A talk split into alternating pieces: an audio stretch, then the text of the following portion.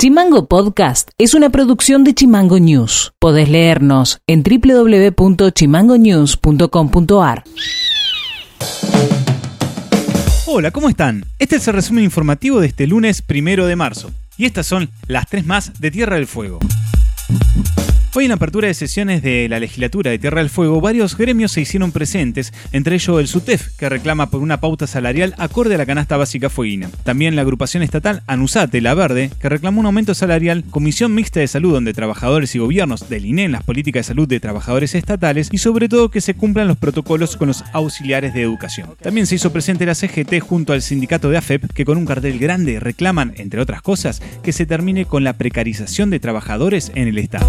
Thank you Se llevó adelante la primera jornada de vacunación contra el COVID-19 a adultos mayores de 80 años en el ex casino de Ushuaia. Los turnos se solicitan a través del 0800-333-0358. Se espera para este lunes y martes la llegada de 2.700 dosis de la vacuna china Sinopharm.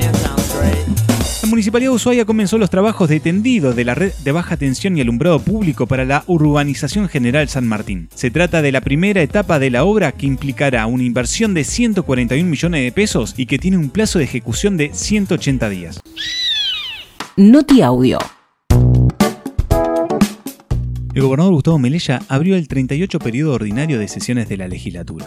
En su discurso anunció que a partir de este lunes entró en vigencia el Plan Progreso 2. El mandatario sostuvo que se lleva adelante un proceso de depuración de la entrega de los planes Repsol. En materia sanitaria, anunció que se analiza la compra de un avión sanitario y la concreción de la ley de carrera sanitaria. Sobre la obra pública, sostuvo que se proyecta una inversión de 4 mil millones de pesos en trabajos que se ejecutarán entre el 2021 y el 2023. Sobre el conflicto con el sector docente, que este lunes derivó en un paro de actividades, esto dijo el mandatario siempre con la premisa clara del diálogo constante. Un ejemplo de ello, y yo entiendo el reclamo de los docentes, porque es cierto que a veces los porcentajes suenan altos, pero si veníamos de un piso salarial bajo, es difícil. Pero también entiendo ¿eh? que somos servidores públicos y que tenemos que dialogar y que la medida siempre tiene que ser el diálogo. Es por eso que en el día de hoy, en la Casa de Gobierno, vamos a estar recibiéndolos y charlando y contándoles cuál es el, realmente el, salario que nosotros deseamos para todos los educadores, para todos los docentes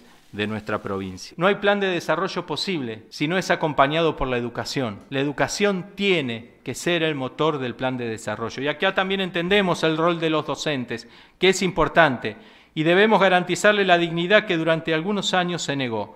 Noti Audio.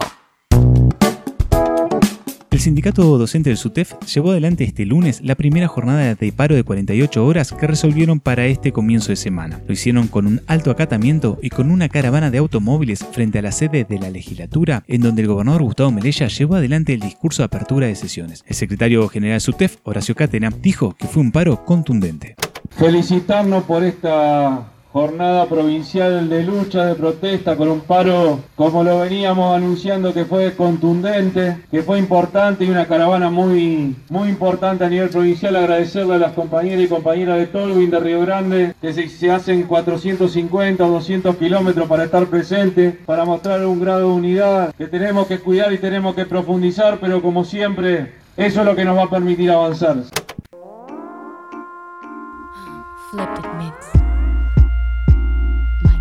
Esto ha sido todo por hoy. Seguinos en Spotify como Chimango News Podcast y recibilo por WhatsApp al 2901 6506 66. Nos vamos con un tema musical de Erika Badu. Nos reencontramos mañana. Chao. Chimango Podcast. Conducción. Federico García. Diseño y redes sociales. Micaela Orué. Seguinos en Twitter. Seguinos en Facebook como Chimango News. En Instagram como Chimango News OK.